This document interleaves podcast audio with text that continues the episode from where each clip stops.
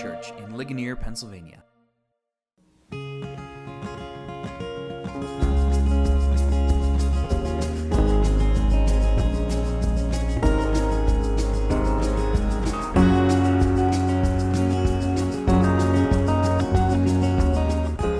Today's devotion comes from Philippians chapter 1, verses 19 through 21.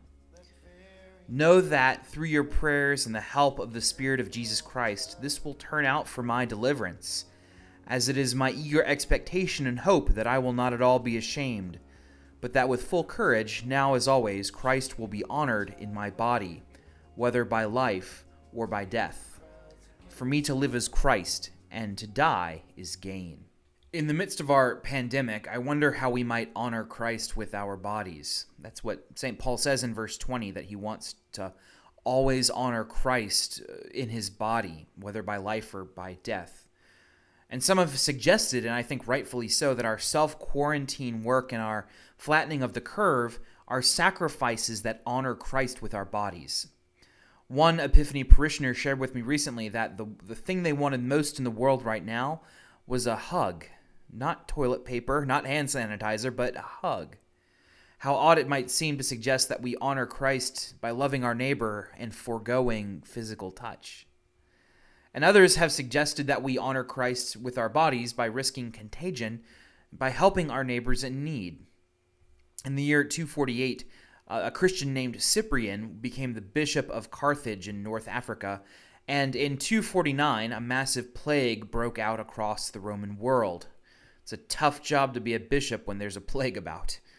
And the plague itself was likely a mix of something like the flu and Ebola and smallpox, all wrapped up together. It was so bad that those who had the plague were left out in the street to die with no one to care for them because nobody wanted to get this very, very potent illness. And it was said that at the height of the plague, nearly 5,000 Romans were dying every day in the city of Rome. Historians today call this the Plague of Cyprian because Cyprian, the bishop, wrote extensively about it. That's how we know a lot about the plague, because that bishop chronicled everything. And he wrote about Christian ministry in the midst of it too. He cataloged how Christians would be the ones that were tending to the dying, how the Christians of that age didn't fear death, and how if Christians did die of an infection while serving the sick, they were gifted with the title of martyr. And historians have pointed to this plague as the moment when the Roman Empire began to crack and fall apart, and the Christian church began its ascent to sort of political and cultural dominance.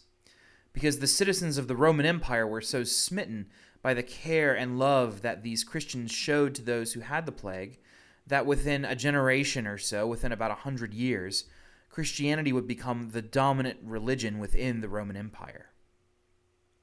Thankfully, our coronavirus is not the plague of Cyprian. But still, we are reminded of our own bodies and that they have limits. Like Epaphroditus, like Paul, like Cyprian, we are asked by God to prayerfully consider how to honor Christ with our bodies. Do we help others by going out? Do we help others by staying in? But more important than any of this, we should remember that before we honor anyone with our body, we should remember that Jesus Christ honored us with his body.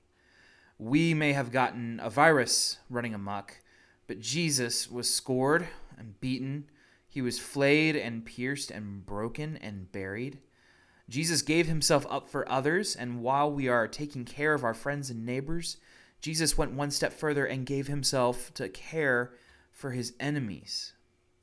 Such is the love of God for all of us. Our bodies become a vehicle through which salvation arrives for those in our own midst, in the same way that Jesus' body was the vehicle for our rescue as well.